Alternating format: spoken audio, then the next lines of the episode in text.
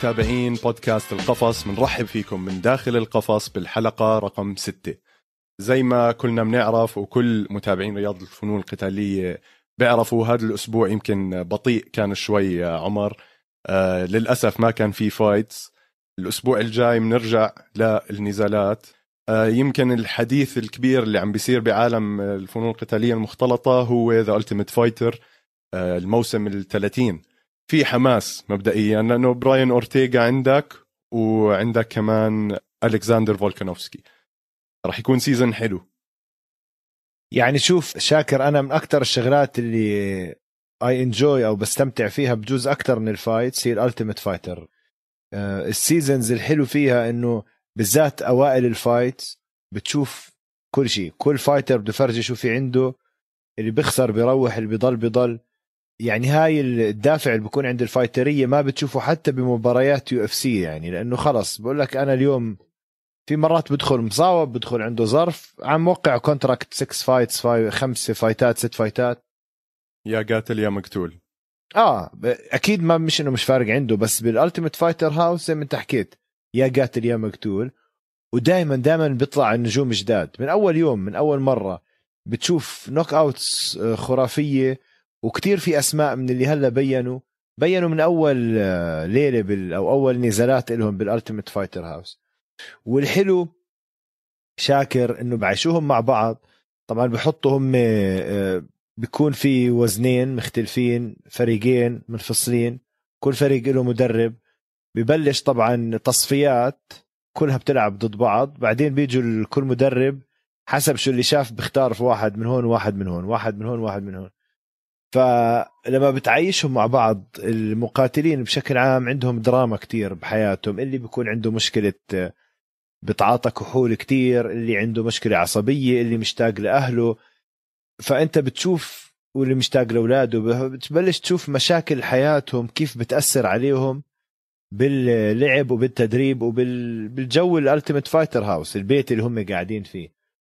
وببين مين عن جد بولت بروف، يعني ضد الرصاص، بكون مركز على الهدف تبعه، لا بتأثر لا باشتياقه لأولاده وبناته أهله ومرته، ولا بالإزعاجات اللي بتصير من مقاتلين تانين.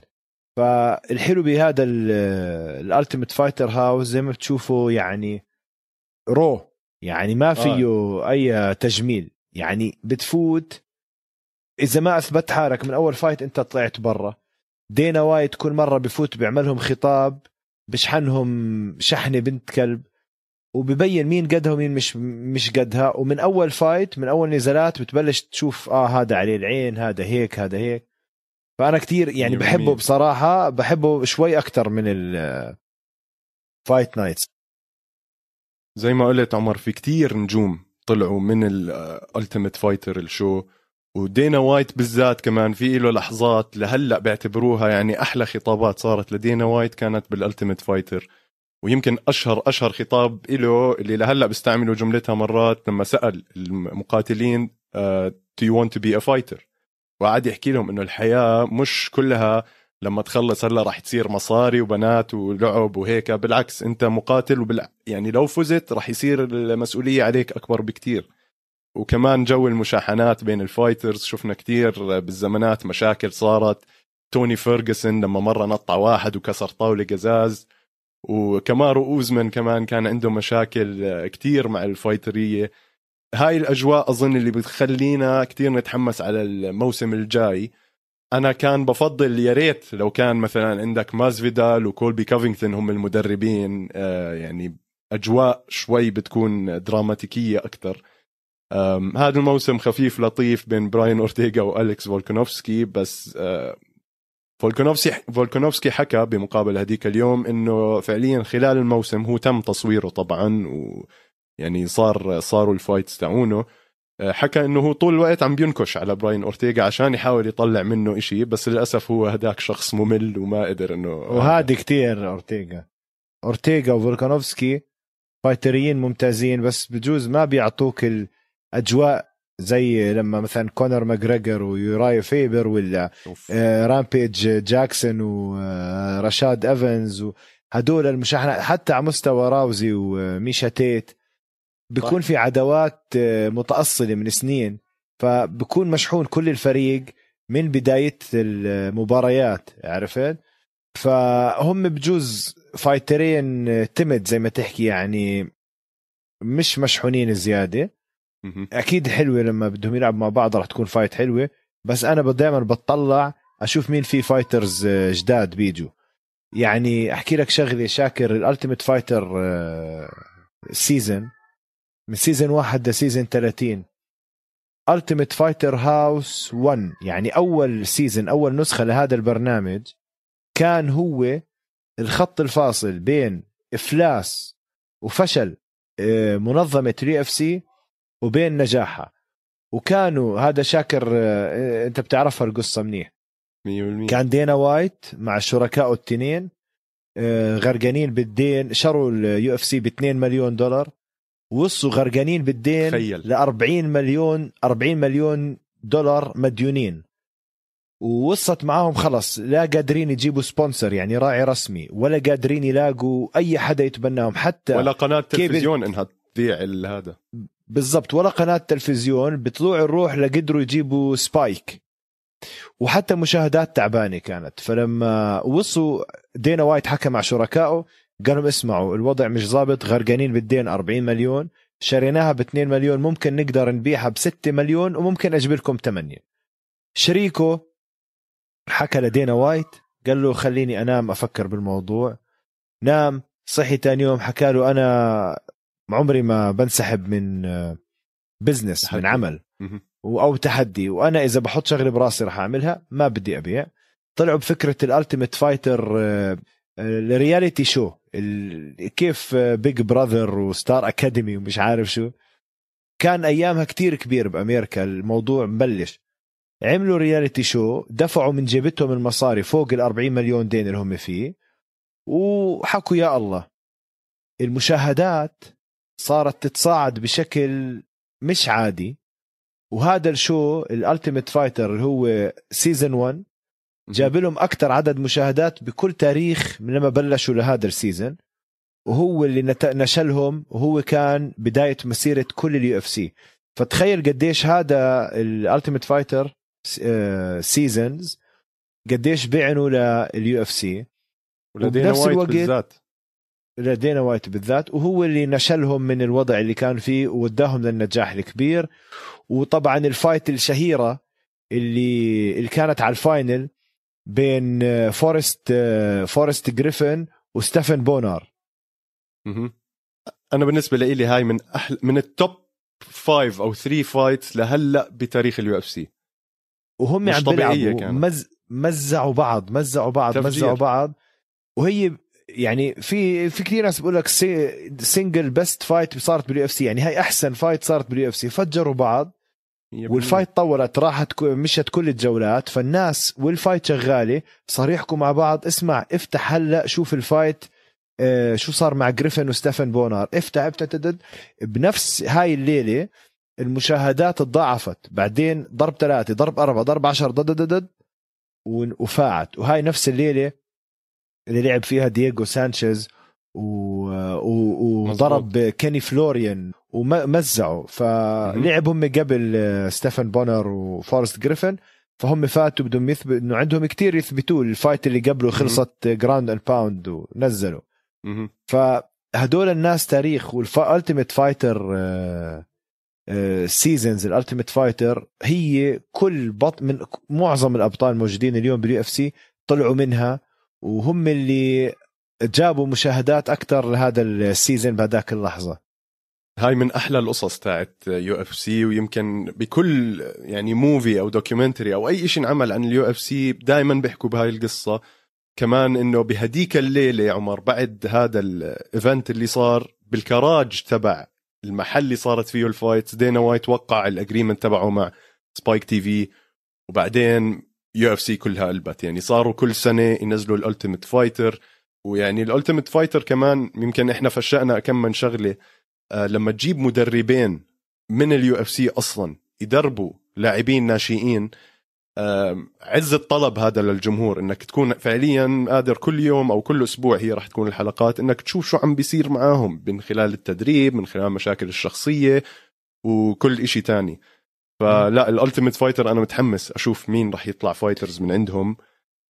بس بحب اعرف عمر ايش كان اكتر لحظة يمكن عجبتك في خلال ال 30 سيزن يعني، ففي عندك كتير لحظات اكيد عجبتك، بس ايش الاشي اللي بيذكرك بانه الالتيميت فايتر هو اشي بنحضر يعني لازم تحضروه؟ قبل ما احكي لهم احلى لقطة عندي، بدي احكي لهم اللي ما بيعرف كيمبو سلايس يفوت على يوتيوب يكتب كيمبو سلايس ستريت فايتس، يتفرج على هذا الزلمة اللي هو أسطورة، كان ستريت فايتر، ملاكم بلعب بالشارع، وللعلم واحد من الناس اللي كانوا يشاركوا بهاي الفايتس بالشوارع كان هورهي مازفيدال، وهو كان يعني القدوة الأعلى كان كيمبو سلايس. يعني كيمبو سلايس واحد بيعمل طواش بالشوارع، ما كان حد، هو اللي اكتشف هورهي فعليا، هو اللي اكتشف هورهي مازفيدال، ما كان في حدا بيقدر عليه. كان له واحدة من الفايت صراحة للجيم، تحدى شرطي ضخم هيك قد الدنيا وبلش يخسر بعدين فاز لازم تحضروا كل قصة كيمبو سلايس. فهو مقاتل بالشارع ما لهش خاص باليو اف سي، أنا كنت أحضره بشكل منفصل وما كنت أصلا أعرف أو متخيل إنه اليو اف سي بيعرفوا مين هو كيمبو سلايس أو متابعينه. أنا مفكر حالي أنا الشاطر بس بحضر فايت بالشارع، وأصلا مش متوقع اليو اف سي يعرفوا عن واحد هويش بالشارع مشكلجي. المهم UFC Ultimate Fighter سيزن 10 كانوا الهيفي ويتس اللي كان فيها روي نيلسون وهذا. فكل مدرب نقى، بتعرف كل مدرب شاكر بنقي فريقه، مجموعة مقاتلين مع هذا المدرب، مجموعة مقاتلين مع هذا المدرب، كل أسبوع واحد من هذا الفريق بيلعب مع هذا الفريق، الخسران بصف على جانب لا يوصلوا لاثنين بيلعبوا على الفاينل، يعني زي تصفيات. ففي فريق ضل ناقص واحد من الفايترية، فكلهم عم بتطلع بعض مين اللي رح يجي، طب ناقصين واحد. فدينا وايت صار يحكي لهم أنا هلا جايب لكم مفاجأة، صاروا يرموا أسماء وهيك وما حدا فاهم. حتى وقتها كان رامبيج جاكسون الكوتش مش هيك، ورشاد أفنز مزبوط. فرامبيج هيك صفن بتطلع على رشاد، هم مش عارفين، ولا بدخل لك كيمبو سلايس على القاعة. طبعا كل الفايترية بيعرفوا مين كيمبو سلايس، كلياتهم شيت طلعوا مش عارف شو. براندن شوب حكى سب عليه يعني سب عليه من الاخر، حكى this fucking guy يعني انه مش مقتنع فيه. وصار هو براندن شو اللي صار يحكي انه هو جاي سمكة بين الشاركس، يعني انه شغل الشوارع ما راح ينفعه.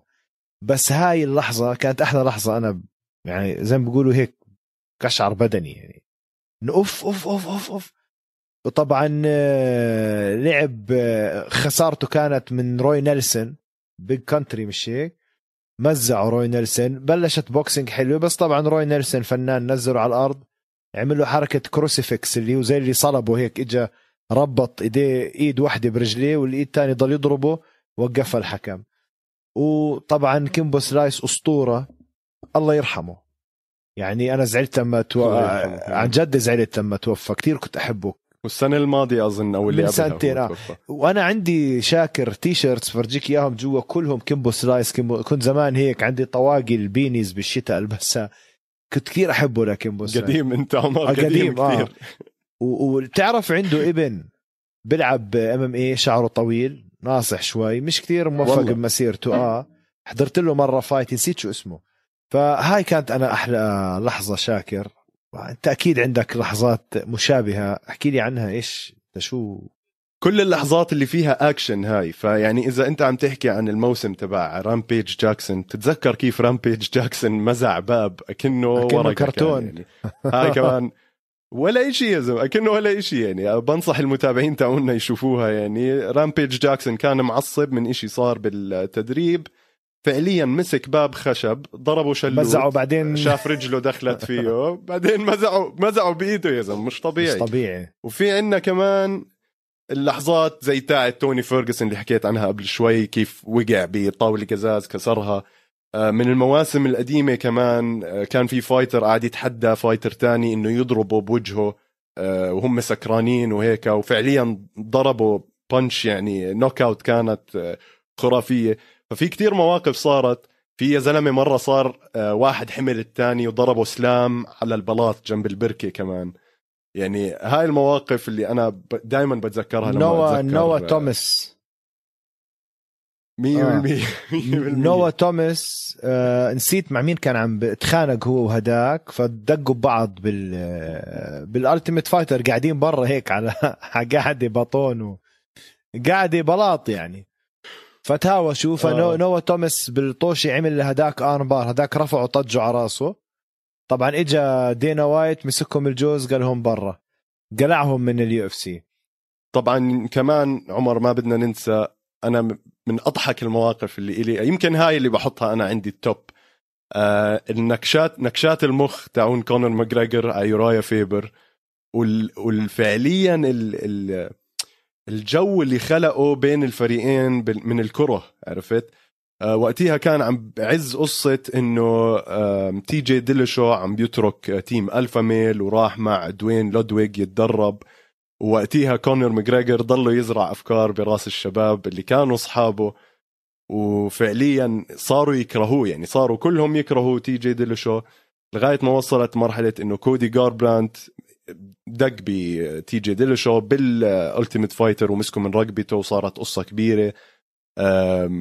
بس الحكي تبع كونر ماجريجر بهداك الموسم لما ضلوا يسمي تي جي ديلشو سنيك ان ذا جراس، وكل ما يجي 100% كل ما يجي بيحكي له يورا سنيك يورا كذا هذا. وحتى لما يكون واقف جنب يورايا فيبر ويقعد يتخوت عليه وعلى شكل دقنه انه شكله زي قفل الانسان يعني كتير بضحك. انا بالنسبه لي يعني هذا كمان الاشي اللي ساعد كتير انه يشهر كونر ماجريجر، لما الناس شافوه على طبيعته هو هيك ومش بيمثل والله كله قدام. بعدين كاميرا. كودي جاربرنت كمان لما صار كونر ماجريجر قاعد بيحكي ليورايا فيبر، يورايا اللي هو الهيد كوتش تبع تيم الفا ميل فعليا هو مدرب كودي جاربرنت من هو صغير.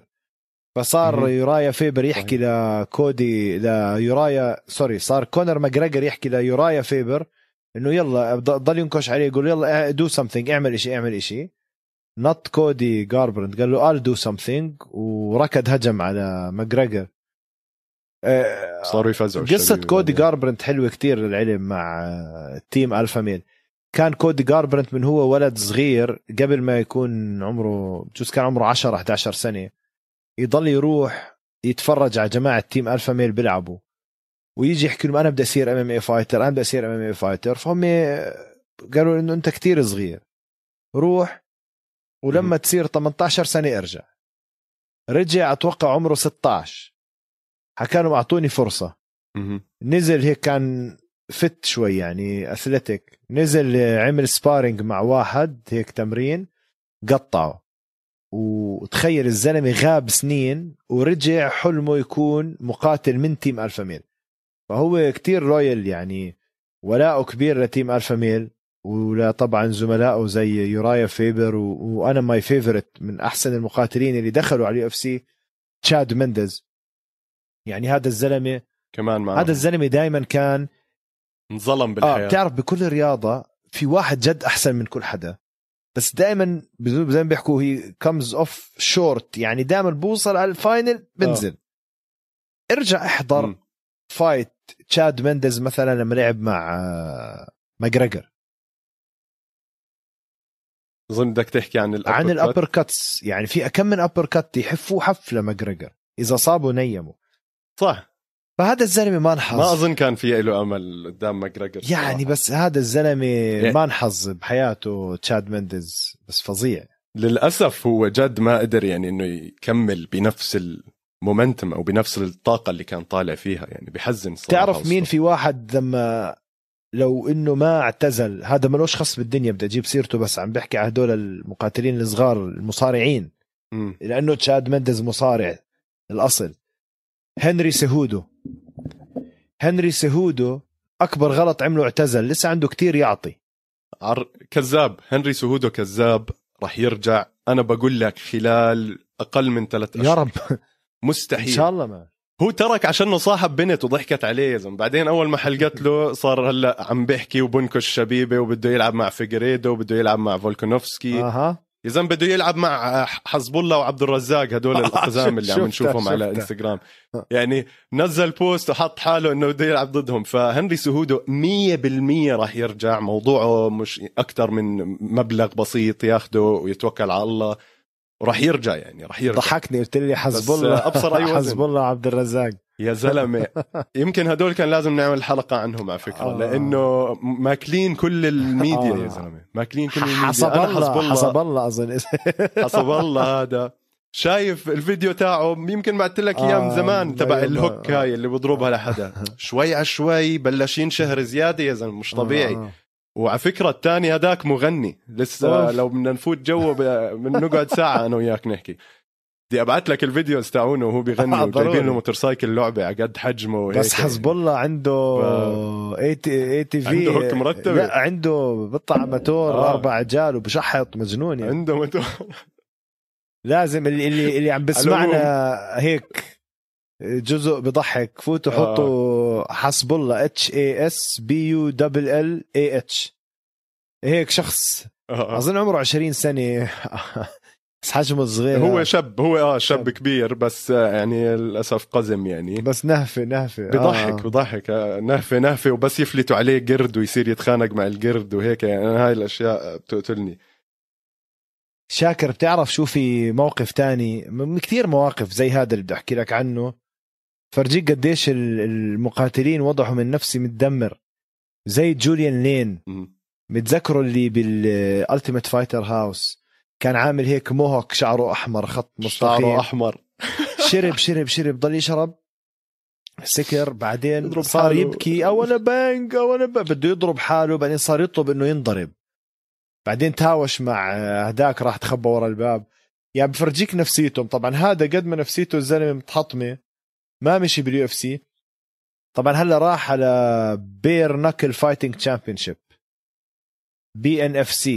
اللي ما بيعرف شو البير ناكل فايتنج تشامبيون BKFC سوري. في حرف كي قبل كلمه ناكل. اللي ما بيعرف شو الBKFC اللي هي بير ناكل فايتنج تشامبيونشيب بطوله زي الMMA بس كلها ضرب. يعني مش فيها كتير جوجيتسو بالمرة. يعني لا رمي ولا هذا بس ضرب من غير قفازات. بس بلفوا على ايديهم البانديج القماش عشان ما يجرح ايديه واحضر. فهذا جوليان لين من UFC راح على البيرناكل. عم بنكتل كتير. يعني من اشهر الفايترز اللي انشهروا من خلال الالتيميت فايتر او المواسم هاي كلها كان في كتير ابطال. أنا كاتبهم لعندي يمكن قد ما هم كتار بس منبلش فيهم. عندك فورست غريفن. قبل ما تبلش مين الفيفوريت منهم تبعك قبل ما تقول لي إياهم مين المفضل؟ عندي فيفوريت بس ما صار بطل. بزبط معك؟ بصير مشي لك يا نيت دياز. طبعا نيت دياز شايف. وأنا بيخلص بقدرش أحكي. نيت دياز كان عنده كمان يعني خلال الالتيميت فايتر كان في عنده نكشات ولما حدا يجي يمزح معاه وهيك شخصيته الولد فيه إشي يعني مختل ملطوش وبيعصب بالضبط ملطوش. فلا أكيد نيت دياز يعني بالنسبة لي بنهي النقاش. هلأ من ناحية اللي صاروا أبطال واللي نجحوا بالUFC عشان أكمل لك القائمة ويمكن أنت وقتها تقدر تنقي كمان واحد. عندك رشاد إيفنز، تي جي ديلاشو، كارلا إسبارزا، مايكل بيزبينغ، روبرت ويتكر، توني فيرغسون، روزنا مايونس، كامارو أوزمان. يعني هدول أسماء تخيل إنه هلأ رح نحضر احتمال كتير كبير واحد من الشامبيونز اللي مسيطرين جداد يكونوا خلال كمان 3-4 سنين يعني. فهذا الحلو بالموضوع. شاكر بتعرف الحلو في لحظة أنت عم تحكي لي عن نيت دياز تحكي لك عن واحد هو مثال قديش إذا أنت بتتعب وبتجتهد بشغلك رح توصل بالذات بالألتيميت فايتر.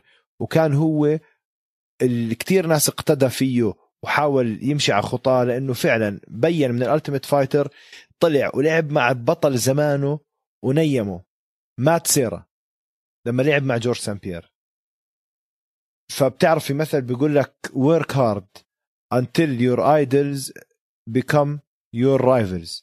يعني اشتغل واجتهد لحد ما الناس اللي انت بتقتدي فيهم قدوتك او بتحلم يصير زيه يصير عدوك او الند إلك او منافسك.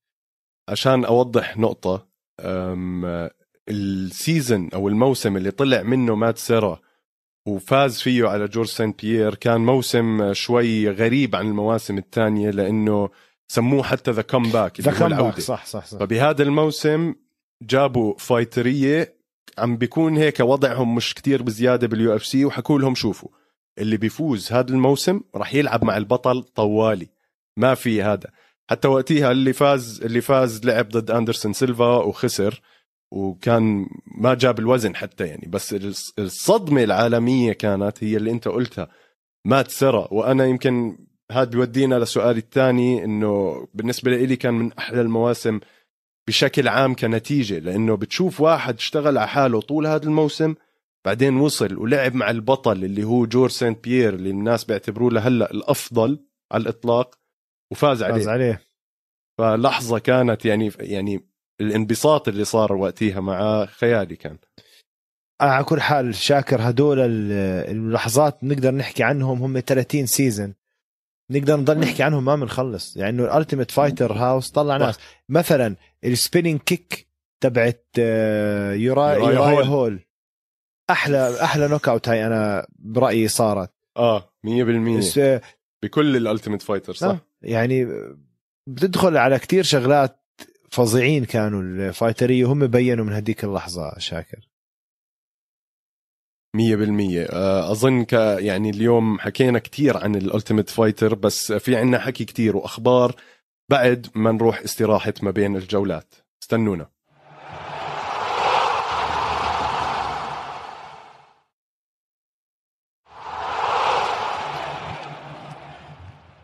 نرجع لكم متابعينا بعد الاستراحة.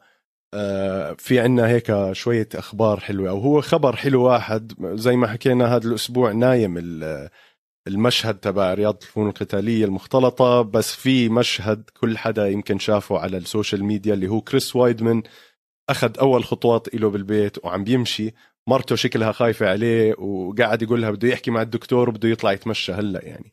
فمنظره هو بتمشى عمر يعني انبسطت بس خفت عليه بنفس الوقت. شو رأيك بهاي الإصابات عادة؟ بيطول هيك الواحد يعني شوف زي هاي الإصابة اللي صارت مع كريس وايدمن وقبلها نفسها شفناها مع أندرسون سيلفا يعني، وأندرسون سيلفا كان يعني نفس الرجل، نفس الزاوية، نفس القصة نفسها يعني. ما يعني انت بتفرجيها لأي واحد عاقل ولا مجنون بدي اقول لك هاي الرجل راحت يعني، الرجل انكسرت بالعكس اقطعوها احسن خلص. ما بعرف يعني، انا لما شفت الاكسيدنت هذا الاصابه اللي صارت حكيت مستحيل يرجع يمشي.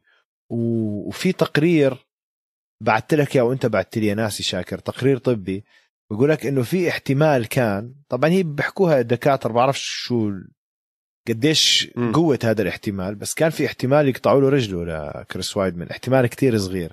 مزبوط، هم كانوا خايفين الدم ما يرجع يوصل للعظم. فيعني انه الاصابات هاي انا برايي خلص بتقاعد انسان. هلا ممكن يرجع يمشي يلعب بعرفش قديش. اليوم الرياضه تطورت شاكر، السبورت ساينس والنيوتريشن ساينس علم الاغذيه وعلم الرياضه اتطور كتير، والطب الرياضي اتطور كتير، صاروا يقدروا يرجعوا. بتشوف لعيبه فوتبول زي ميسي بيعمل عمليه بركبته، الإنسان عادي بقعد سنة ونص سنتين علاج طبيعي ليقدر يرجع يركض. ميسي بعد 3 أشهر 4 أشهر كنت تلاقيه بالملعب. فالطب الرياضي اتطور، العلم الرياضي اتطور، وطبعا في مواد عم بيستخدموها بغض النظر ممنوعة ولا غير ممنوعة، بس شئت أم أبيت بس بدخلوا بعض هاي المواد الممنوعة زي منشطات بدرجات معينة بطريقة معينة، خلايا جذعية. لا غير خلايا جذعية، وأنا جاي أحكي لك عنهم هلأ. الخلايا الجذعية كمان كلهم عم بيشتغلوا فيها.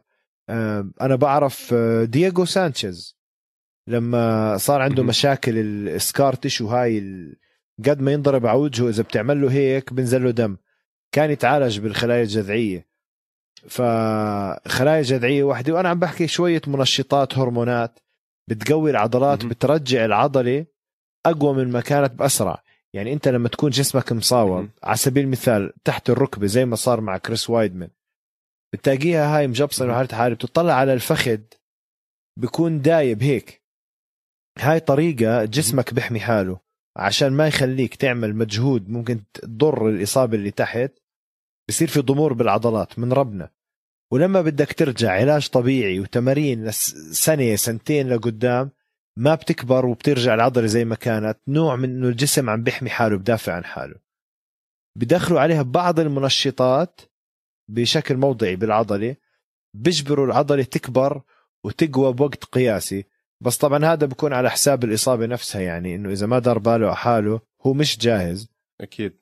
لا كريس وايد منشوف، انا بقول عنده يعني اول اشي شفته انه يمكن الاسبوع الماضي كان نزل فيديو إله على التريدميل، والتريدميل هاي بتكون انتي جرافيتي اللي هي مضاد للجاذبيه، بكون حاملته شوي وهيك، بس ما توقعت يقدر انه يمشي عادي اليوم. وهذا بفرجينا قد ايه كريس وايدمان فعليا عنده قلب بخوف، محارب مش طبيعي، وجد قلبه يعني معمول لهاي الشغله. والناس التانيين اللي كمان محاربين وقلبهم معمول لهاي الشغله هم المقاتلين العرب عمر، اللي بدنا نحكي عنهم هلا بفقرتنا. المقاتلين العرب اللي فعليا عم بلشوا يدخلوا بجو UFC، بلشنا نشوف كتير منظمات بالخليج كمان عم تاخد مقاتلين محليين عرب. يمكن من أشهر المقاتلين العرب اللي هلأ بالUFC هو منير اللزاز، اللي إحنا كمان عم نستنى النزال تبعه. في عندك مقاتلين زي أمير البازي، في عندك كمان زي علي القيسي اللي لسوء الحظ يعني ما حالفه الحظ بالUFC، بس أكيد إحنا نعرف إنه هو مقاتل جيد، وإن شاء الله راح يكون في له عودة كتير قوية. وغير هيك المنظمات اللي بالخليج عم بتصير زي بريف وزي UAE ووريرز، وإحنا محليا كمنظمة للناشئين خلينا نحكي أو الأميتشر ليجز عندنا الAFL كمان. في كتير مواهب كبيرة. خبرتك أنت بالعالم العربي للفنون القتالية عمر كتير أكبر مني، فبحب تحكي لي على إيش أنت متحمس كمان بخلال هاي الفترات. شوف شاكر، زي ما حكيت عنا مقاتلين عرب عم نشوفهم بالUFC، في عرب يعني أمريكان، صاروا أمريكان من أصول عربية زي بلال محمد، الركر تبعه 18-3. عندك هاي واحد، عندك منير لزاز طبعا اللي هو كان أول فايت إله دخوله على UFC كانت حلوة، تاني فايت ما توفق، خسر بجوز حكينا أنا وأنت بالموضوع، أنا خسر بطريقة ما حبيتها، إنه ما كان ما له إشي هداك اليوم. هاي الفايت القادمة لمنير لزاز أنا برأيي إذا برجع بخسر زي ما صار معاه مع البرازيلي تاني فايت بالشكل هذا ما أظن شي ضاين، لازم يفوز ويبهر الناس، لأنه هو طلع حكى أنا ما كان يومي، كان ماله إشي، كان مشوش، كان تعبان، كان مريض، ما بعرف. فإذا فعلا هو أداؤه أحسن من هيك لازم يفرجي، لأنه بالUFC ما عندك كتير، هم بيعطوك فرصة إنك كتير هتاخد فرصتين بعدين بتطلع برا. هلأ مقاتلين عرب، في مقاتلين عرب ممتازين، في مقاتلين بحرينيين ممتازين، في مقاتلين أردنيين ممتازين، هلأ الأردنيين عم بيبينوا على الساحة، اللبنانيين. أنا مش عشان أنت حكيت عن أمير البازي مثلا، أمير البازي أتوقع السويدي، هو عراقي، سويدي من أصول عراقية. أحكي لك أمير البازي، أمير البازي وزنه كان 65، أنا كان وزني 80، التقيت معاه ببطولة أوروبا المفتوحة لما كنت حزام بنفسجي جوجيتسو، كان مبدع كتير شاطر، لعبت معه الوزن المفتوح فزته فرق وزن، وهو كان كتير أسرع مني. إجا على الأردن عمل له بطولة جوجيتسو الاتحاد الأردني يعملها، وكان أمير البازي حزام أسود توب أحسن شيب كان بحياته. لعب مع حسين رشيد اللي هو مقاتل جيتسو أردني، ولعب مع عبد-الكريم رشيد، وفازوه الشباب، فازوه عبد-الكريم رشيد ثبته لأمير البازي، خلاه يستسلم.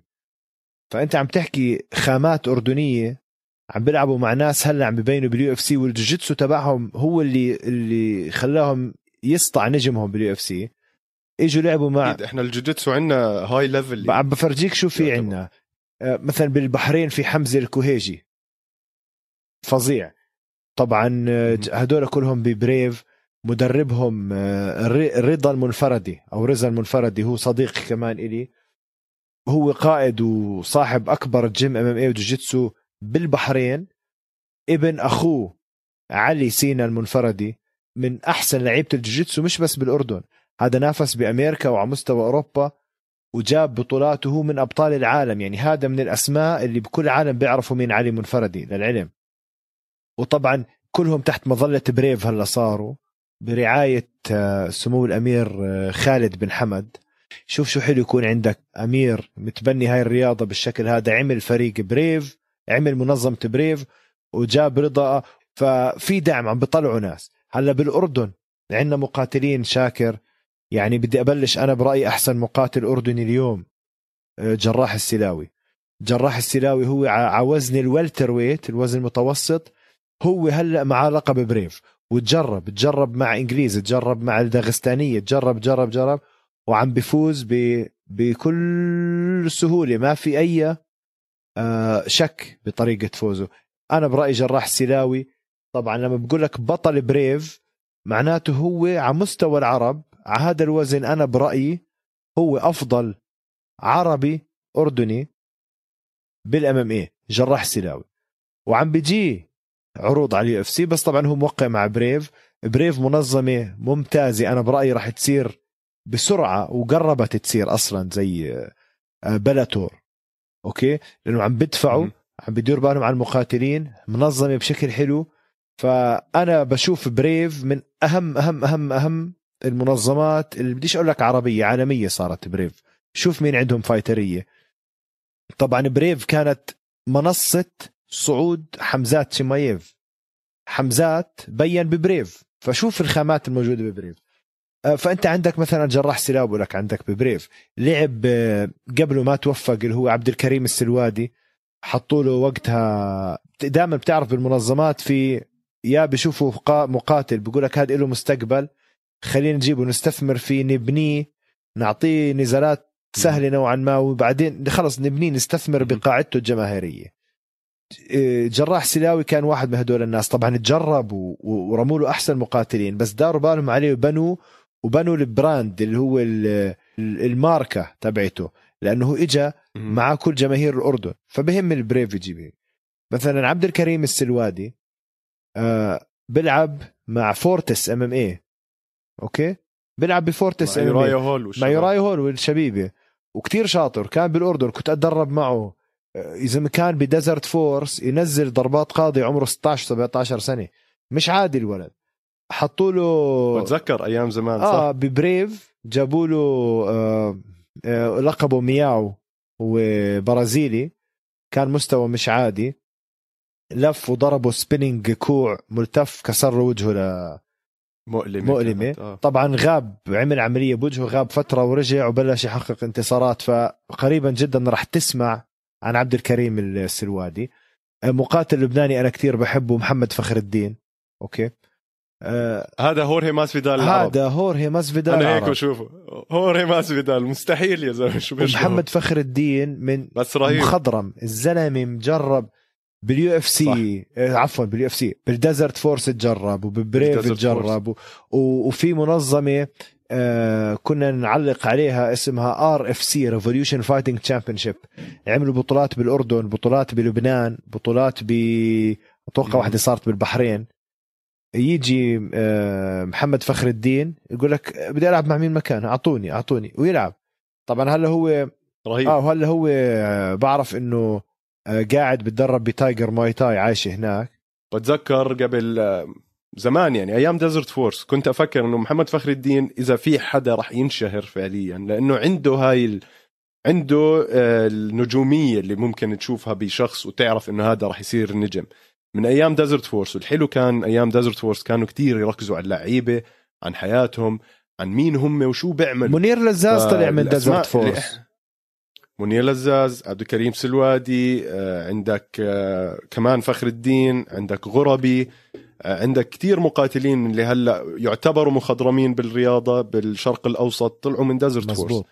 فلا، واضح إنه في إمكانيات كتير قوية بالأردن. شاكر بدي أذكرك شغلة، بالأردن في عنا كم نجم عم بطلعوا، طلعوا من منظمة اللي حكينا عنها قبل شوي، هي AFL Arabian Fight League، منظمة للهواة، فنحن أنا كنت المعلق الفني فيها، وشاكر كان من المنظمين، وكان هو كمان الفوتوغرافر فيها. فبلشنا نشوف مقاتلين جداد انه اوف مين هادي يا زلم ايش في. انا ما صدقت اني عم بشوف هيك مستوى لهواه بالاردن. فمن من بالضبط من هدول الناس في ناس اخذوا عقود احتراف مره واحده.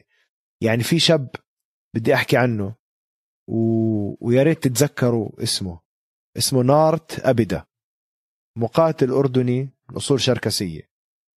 الزلمه هذا من يعني على مستوى الهواه عم بلعب، انا كنت شايفه بروفيشنال من اول يوم. مصارعه احتراف، مصارعه منتخب، اللعب الارضي الجوجيتسو السامبو تبعه منتخب، البوكسينج الكيك بوكسينج. بمباراته النهائيه كاسر ايده، كان صار يلعب دبر حاله وفاز. اخذ عقد احتراف على UAE ووريرز بطوله محاربي الامارات. هذا الزلمه طبعا معاه 2 مدربين، انا برايي من احسن المدربين برضو الموجودين بالاردن، تيمور نارمق اللي هو مؤسس لعبه السامبو الروسي، الراشن سامبو او كومبات سامبو بالاردن، وهو صاحب النادي جلاديترز MMA. الكل بيعرف نادي جلاديترز، عندنا لعيبه MMA بيجوا من برا بتدربوا بجلاديترز. وطبعا معاه شريكه بالنجاح كابتن علي التعمري، احسن وكل العرب بيعرف مين هو كابتن علي التعمري، من احسن مدربين المواي تاي البوكسينج التايلاندي. فهدول طلعوا نارت أبدا وكان مفاجاه. انا اول يوم بالبطوله اجا كابتن تيمور نارمخ قال لي اسمع هذا شايفه نارت، شوف شو راح يساوي لك بالشباب، قطعهم عندك معك. وطلعنا كتير ناس طبعا، حتى نارت أبدا على مستوى شخصي انا عم بحكي عمر، الشاب كتير محترم، التواضع عنده رهيب جدا، مع انه فعليا هو من احسن المقاتلين اللي كانوا بالبطولة، بس ما تحكي معاه بفرجيك انه هو انسان زيه زيك، وكتير عنده اخلاقه عالية فظيعة وبتوازي فعليا اسلوبه بالقتال والليفل تبعه بالقتال. يعني هذا هيو اخذ عقد، وقع عقد اول مباراة احتراف مع لاعب مغربي ب UAE Warriors. وفي طبعا على وزن الثقيل طلع لاعب اسمه حازم كيالي، كمان مستواه كان بعالم تاني، بس ما بعرف ليش السماء او بجوز اجا عقد وما عجبه، لانه الزلمه هذا بيقول لي انا ممكن نسمع قريبا، عامر السلاوي كمان صديقي وصديقك شاكر، على وزن ال 92 يا زلمه مجنون، كان وزنه 77 كيلو، اجى يسجل بالبطوله قالوا له حبيبي فل وزن ال 77. طب وين العب؟ قالوا له اطلع على وزن 92، ما زاد ولا كيلو يا زلمه، راح لعب على وزن 92 ووصل النهائيات، وطبعا خسر مباراة النهائية ضد حازم كيالي، بس عم بلعب مع ناس أكتر منه ب20 كيلو. الولد أو الشاب حصان بفوت ذا تانك، هو اسمه ذا تانك، دباب الولد. فشاكر عامر سلاوي بذكرني بروبرت ويتكر، أسلوب لعبه حتى شكله مشيته. أخذ عقد احتراف على UAE Warriors. سوري اقاطعك، بس بالفايتر ميتينج اللي صار قبل بطولة AFL كنا قاعدين انا ومدير المنظمة، يعني او المنظم كل البطولة محمد مرزا، قلت له الشاب بيشبه روبرت ويتكر كتير، انا حكيت على التلفزيون كمان. يعني شوف، تخيل عندك محمود الدعجة كان هو بمنتخب ساندا الأردنية. الساندا هي من الوشو كونغ فو، طالعه رياضه من الكونغ فو، بالعربي هي عباره عن كيك بوكسينج وفيها حركات رمي قريبه على السامبو. وقع عندك لينا فياض برضو، انا كنت ادربها جوجيتسو للينا فياض، من البنات اللي ما بمرق عليك زيهم، هي بطله تايكوندو اصلا فعليا، وجوجيتسو اجت بكل خلال شهر شهرين كانت اكنه عندها خبره سنه طبعا، وضلت بالرياضه. كمان لينا فياض اخذت عقد اي ثينك مع UAE Warriors. فعم بطلع كتير ناس شاكر، UAE Warriors بريف. وطبعا اكتر واحد متحمس عليه اسمه فريح حراحشي، برضو طلع من AFL. يعني شوف هالمنظمة كل واحد لعب فيها بين وصل شوي نهائيات، اخذوه يا بريف يا UAE Warriors. بفرجيك حجم النجومية اللي موجودة بالأردن، أو وهذا بس بالأردن وهذا بس بالأردن. ففعليا لو بصير هيك بطولة بكل محل بالوطن العربي راح نشوف مواهب بتخوف تطلع خلال 5 سنين. عندك تنساش، عندك البحرين دائما طول عمرها بالام ام اي وبالجوجيتسو الأردن والبحرين، عندك الإمارات عم بتطلع مقاتلين. هلا الإمارات اليوم من أحسن مقاتلين الجوجيتسو الموجودين بالمنطقة إماراتية، فيصل الكتبي على الوزن الثقيل. فيصل الكتبي كل مباراة بشوفه بخسر منه، كثير شاطر فيصل الكتبي ما له حل. يحيى الحمادي، هدول شباب إماراتية كمان عم تحكي على مستوى تاني شاكر مختلف من المهارات. بالوطن العربي أردن بحرين إمارات لبنان، محمد غربي أنا كنت أكيف عليه، كنت أشوفه محمد غربي نوك أوت ماشين، كان إذا مش إذا ضربك بوكس، إذا بوكس ومر من جنب وجهك رح تنام، بس بطل هلا كتير مبين. مصر عندهم، مصر كان عندهم واحد اسمه محمد علي لقبه فيليكس، بعرفش إذا متذكره فيليكس طبعا في الفيليكس ما كان بيعرف يصارع ولا يلعب جوجيتسو، الزلمة كيك بوكسر، فات على البطولة شمال يمين نيم هداك، فات على تاني بطولة شمال يمين نيم هداك. رحنا على بطولة RFC بالبحرين، جابوا له واحد داغستاني، فات عليه فيليكس شمال يمين، إذا من البوكس ما بصيب بحف هداك حف بنزل قاضية ودعس. راح مين اجوا جابوه كيج ووريرز كان عندهم دائما يعني مش كيف البريليمز والمين كارد، كان عندهم هواة بعدين احتراف. عاد جابوه كبو احتراف، جابوا له واحد كوري اطول، هو فيليكس وزن ثقيل بس هدا رايح بالعرض، هداك طويل طويل ضخم. شمال يمين نزلوا هداك عمل هيك ضل يدق فيه زي ايده زي ما دقت اللحمه، بس كتير عنيف الزلمه كان. ما بعرف هلا ليش ما عم نشوفه، بجوز كمان مع الكورونا ومع كتير منظمات وقفت. فالMMA سين أو المشهد الMMA بالوطن العربي مشهد كبير.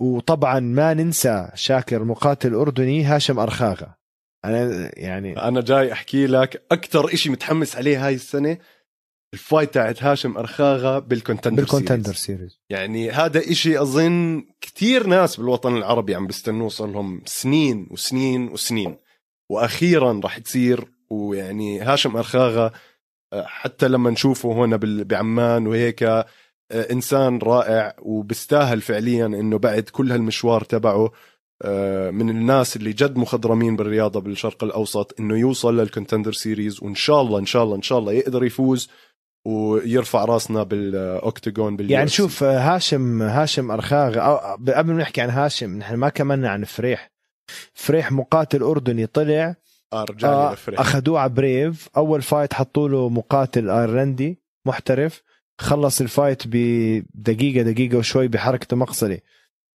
أول راوند. فهذا فريح مقاتل أردني هيو ببريف احتراف، وردي نجمه لمع هناك. هاشم أرخاغة بدع ببريف، كان عنده ضربات قاضية، واللي شهرته لعب مع يعني عنده إيد يمين إذا لمستك رح تنام، بنية جسمه على وزنه طوله، لاعب ممتاز طبعا، ولاعب جوجيتسو، كان لاعب منتخب أردني جوجيتسو. ما بتشوفه كتير على الأرض، ولكنه على الأرض لعيب، بس هو إيديه مش عاديين. مدربه الملاكمة والمنتور تبعه أو المعلم تبعه محمد عرموطي زمان كان عايش بهولندا. كان أول مرة بسمع إنه في أردني بهولندا كان يفوز بطولات على مستوى هولندا ضربات قاضية، وكان عنده فيديوهات بتلاقوها على يوتيوب، ملاكم مش عادي يفوت توب توب توب توب، كان يوقع الناس برا القفص. وطبعا قرر يعتزل ملاكمة على عمر صغير، أنا بعرف يعني من باب ديني ما بحب يأذي الناس، ولكن لليوم بمارس الملاكمة، بدرب الملاكمة، وفت كتير مرتب. وطبعا كان بطل جوجيتسو زمان، كان يروح سافر على الإمارات يجيب بطولات، فهو كمان اللي عم بدرب هاشم أرخاغة على الملاكمة، وستايله كتير حلو، مش التدريب التقليدي، بيشتغلوا تكنيكس، بيشتغلوا تكتيكات معينة، كتير اكسبوزد، يعني مطلعين على الملاكمة عالميا وبرا والMMA بالتالي. فهاشم أرخاغة من المقاتلين اللي وراه سبورت غير عن أي واحد تاني، مدعوم بخطط، مدعوم بتكنيك، مدعوم بخبرات كبيرة. فهلأ عنده فايت بشهر 9 بكونتندر سيريز، أتوقع رح نشوف إشي حلو من هاشم، نتمنى له التوفيق. أنا متأكد رح نشوف إشي كتير حلو. بدي يعني هيك من منصتنا الصغيرة بحب أني جد أبارك لكل هدول المقاتلين اللي عم بيجيهم عقود، ويعني بتمنى لهم كل التوفيق. وهذا الإشي كمان لازم يحمس الشباب الصغار والبنات اللي عم بتدربوا واللي بأعمار 14 ل 16 سنة، إنه هلأ عز التدريب اللي أنتوا لازم تسووه عشان مستقبلكم يكون ناجح بالرياضة، ويكون في منظمات عم تستنى إنكم إنها وبتقدروا تعملوا عيشة كريمة وتسووا مصاري. بطلت زي زمان أنت بتكون مهندس ولا محاسب ولا هذا عشان تعيش، وبتلعب بتقاتل عشان تتسلى. اليوم المستوى من الMMA اللي مطلوب عشان إنك تقدر تنافس بطل تسلاي، كلهم محترفين. فالمنظمات اليوم عم بدفعوا، بالذات زي بريف أو محاربي الإمارات، المقاتل بيجي عندهم بندفع له مبالغ محترمة يعيش عيشة كريمة، اللي يركز بس على رياضته. فأنت بتصير جد بروفيشنال. فاليوم أنت إلك فرصة، إذا أنت مقاتل شايف حالك إلك مستقبل، تدخل بالMMA بالوطن العربي. انسى UFC، UFC طريقها طويل شاكر، وأنا وأنت عارفين مش أي واحد بوصل. طبعا UFC بدك تكنس طبعًا. الوطن العربي تروح تكنس بلاتور، مش شرط يعني بس تكنس، أو بسحبك دينا وايت بيعطيك أندر كارد فايت صغيرة، بدك تكنس الدنيا لتوصل UFC. طبعا الأمل موجود للكل، بس أنا بحكي أنتوا كمنظمات، نحن محظوظين عندنا منظمات زي بريف، زي محاربي الإمارات. هدول منظمات أي واحد بده يوصل لمستوى يكون مقاتل MMA محترف ما يعمل ولا إشي، بس يأكل ويشرب وينام ويتدرب ويحارب ويقاتل بهاي المنظمات، تقدر تعيش عيشة كريمة، تسوي مصاري وترتاح ماديا كمان. فشوف الأمل اللي بيعطوه للشباب العربي، لأنه نحن شاكر الشباب العربي معروفين بكل العالم، نحن شعب مشحونين منحب العرب، بيحبوا الفايتس، بيحبوا القتال، ما عندنا هالاكتيفيتيز والفعاليات زي برا، تروح تصيد سمك ولا تصيد وز ولا تركض بالبارك، فش تنزل يا وين بدك تروح ولا ترقص بالي، يا بناكل يا بنتدرب. ف يعني ومره تانية عن جد شاكر بوجه شكر لهاي المنظمات على اللي عم تعمله للمنطقه، لأنه مش مضطر تستثمر بهالناس، بس شوف شو عم بيعملوا للعيبة وعم بيغيروا حياة كتير ناس. طبعا لا، إشي رائع جدا اللي حكيته أنت للفايترز، إشي كتير مهم إنه ما يوقفوا، وإنه في دعم، ويشتغلوا كمان على حياة السوشيال ميديا تاعتهم، لأنه هذا كتير إشي بيأثر، خصوصا لو قدام بدهم يصير في عندهم رعاة رسميين. ويمكن هون بتجه وبحكي للناس اللي عندها شركات واللي بتقدر إنها ترعي هدول المقاتلين، ما يترددوا، لأنه هدول المقاتلين كتير رح يرفعوا اسم شركتكم أو يعني رح يفيدوكم مستقبلا. عمر، أنا بتمنى أنه نصير نعمل أكتر من هاي الحلقات اللي فعليا مش بس عم نحكي فيها عن فايت صارت، نقدر نحكي فيها ونتفرع لأشياء تانية أكيد. إن شاء الله تكون عجبتهم، عجبت متابعينا هاي الحلقة. منحب نعرف منكم أنتوا مين أكتر مقاتل عربي بأي منظمة كانت، احكوا لنا عنه بالكومنتس تحت. ما تنسونا من اللايك والسبسكرايب، واكبسوا كبسة الجرس كمان عشان تضلوا تعرفوا انه نزلت حلقاتنا. وكمان تابعونا على كل منصات البودكاست وعلى السوشيال ميديا، القفص MMA. وكمان بتلاقوا كل حلقاتنا موجودة على قناة استوديو الجمهور على يوتيوب. تصبحوا على خير، شكرا لكم.